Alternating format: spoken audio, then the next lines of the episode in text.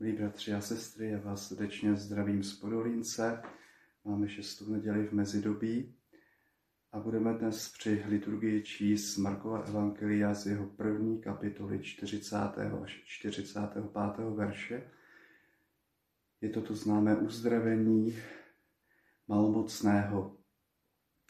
Zaujal mě tam takové tři momenty, o které se chci s vámi podělit a které mě osobně nějak oslovili.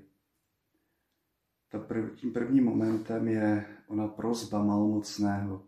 Chceš-li, můžeš mě očistit. Takhle přichází k Ježíšovi a vyslovuje tuto prozbu. Když ji čtu, tak eh, vnímám, že je to prozba, která je plná důvěry a víry v Ježíše.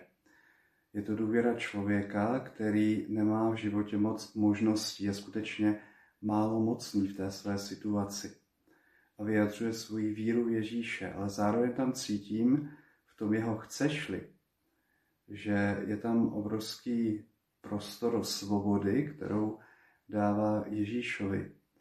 Není to musíš mě uzdravit. Mám takovou představu, že by bylo nejlépe, abys mě uzdravil, ale je tam chceš-li, můžeš mě očistit, můžeš mě uzdravit.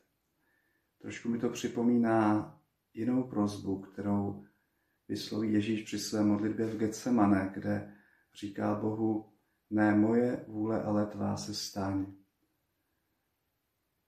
Častokrát i ve svém životě jsem se Bohu vnucoval svoji vůli. Měl jsem představu, že to, co si přeji, nebo to, zač se modlím, je to to nejlepší pro můj život. Boží slovo nám však ukazuje, jak je důležité dávat Bohu svobodu důvěru i svobodu zároveň. Když jsem se setkal s člověkem, který umíral na rakovinu a on říká, v mém případě je možný jenom zázrak. Ano, modlím se za uzdravení, ale zároveň vím, že když mě Bůh neuzdraví, tak Bůh to myslí s mým životem dobře. Během své nemoci jsem se o Bohu a o životě naučil daleko víc než za celých 50 let svého života. Tento člověk, který posléze umřel, mě tomu hodně naučil právě o té vnitřní svobodě, kterou máme dát Bohu v jeho konání vůči nám. Zároveň, to je ta druhá věc dnešního evangelia, eh, nám to boží slovo tak očišťuje naši představu o Bohu. O Bohu, kterého musí něčím uplácet, o Bohu, kterého se musí nějak se mu podbízet. Ježíš s ním měl soucit, píše evangelista. Ten soucit se projevuje také Ježíšovými gesty. Stáhl ruku, dotkl se ho a řekl, chci buď čistý. To slovíčko soucit v tom řeckém originále vyjadřuje také soucit matky vůči svému dítěti, které potřebuje její pomoc. Evangelista nám tady ukazuje to Ježíšovo mateřské srdce. Ukazuje nám, že Bůh v Ježíši Kristu vůči nám projevuje soucit. On moc dobře ví o situaci každého z nás a dělá v té chvíli pro nás to nejlepší. Věřím v to, že Bůh má vůči mě soucit že chce pro mě to nejlepší a že to také koná. Byť je to někdy způsobem, kterému nerozumím nebo který jde proti lidské logice. A to třetí, co mě zaujalo, je vlastně ten závěr, kdy Ježíš říká malomocnému, aby se ukázala knězi, vykonal to, co je zvykem podle Možíšova zákona a, ale také ho prosí, aby nerozhlašoval to, co se s ním stalo, aby o tom pomlčel. Ale on udělá úplný opak.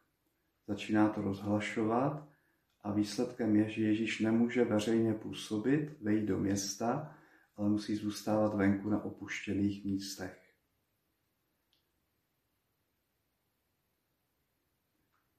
Učit se naslouchat Ježíšovi, učit se takovému postoji poslušnosti. někdy máme tolik dobrých nápadů, o kterých si myslíme, že je chce i Bůh, že jsou dobré pro nás nebo že tím sloužíme Bohu. A mnohdy ten výsledek potom ukazuje úplný opak. Bůh po nás, nechce to dobro, o kterém my si myslíme, že je to dobré, ale chce pro nás to dobro, které skutečně má ve svém plánu On. A my máme jako jeho učedníci zaujmout ten postoj poslušnosti.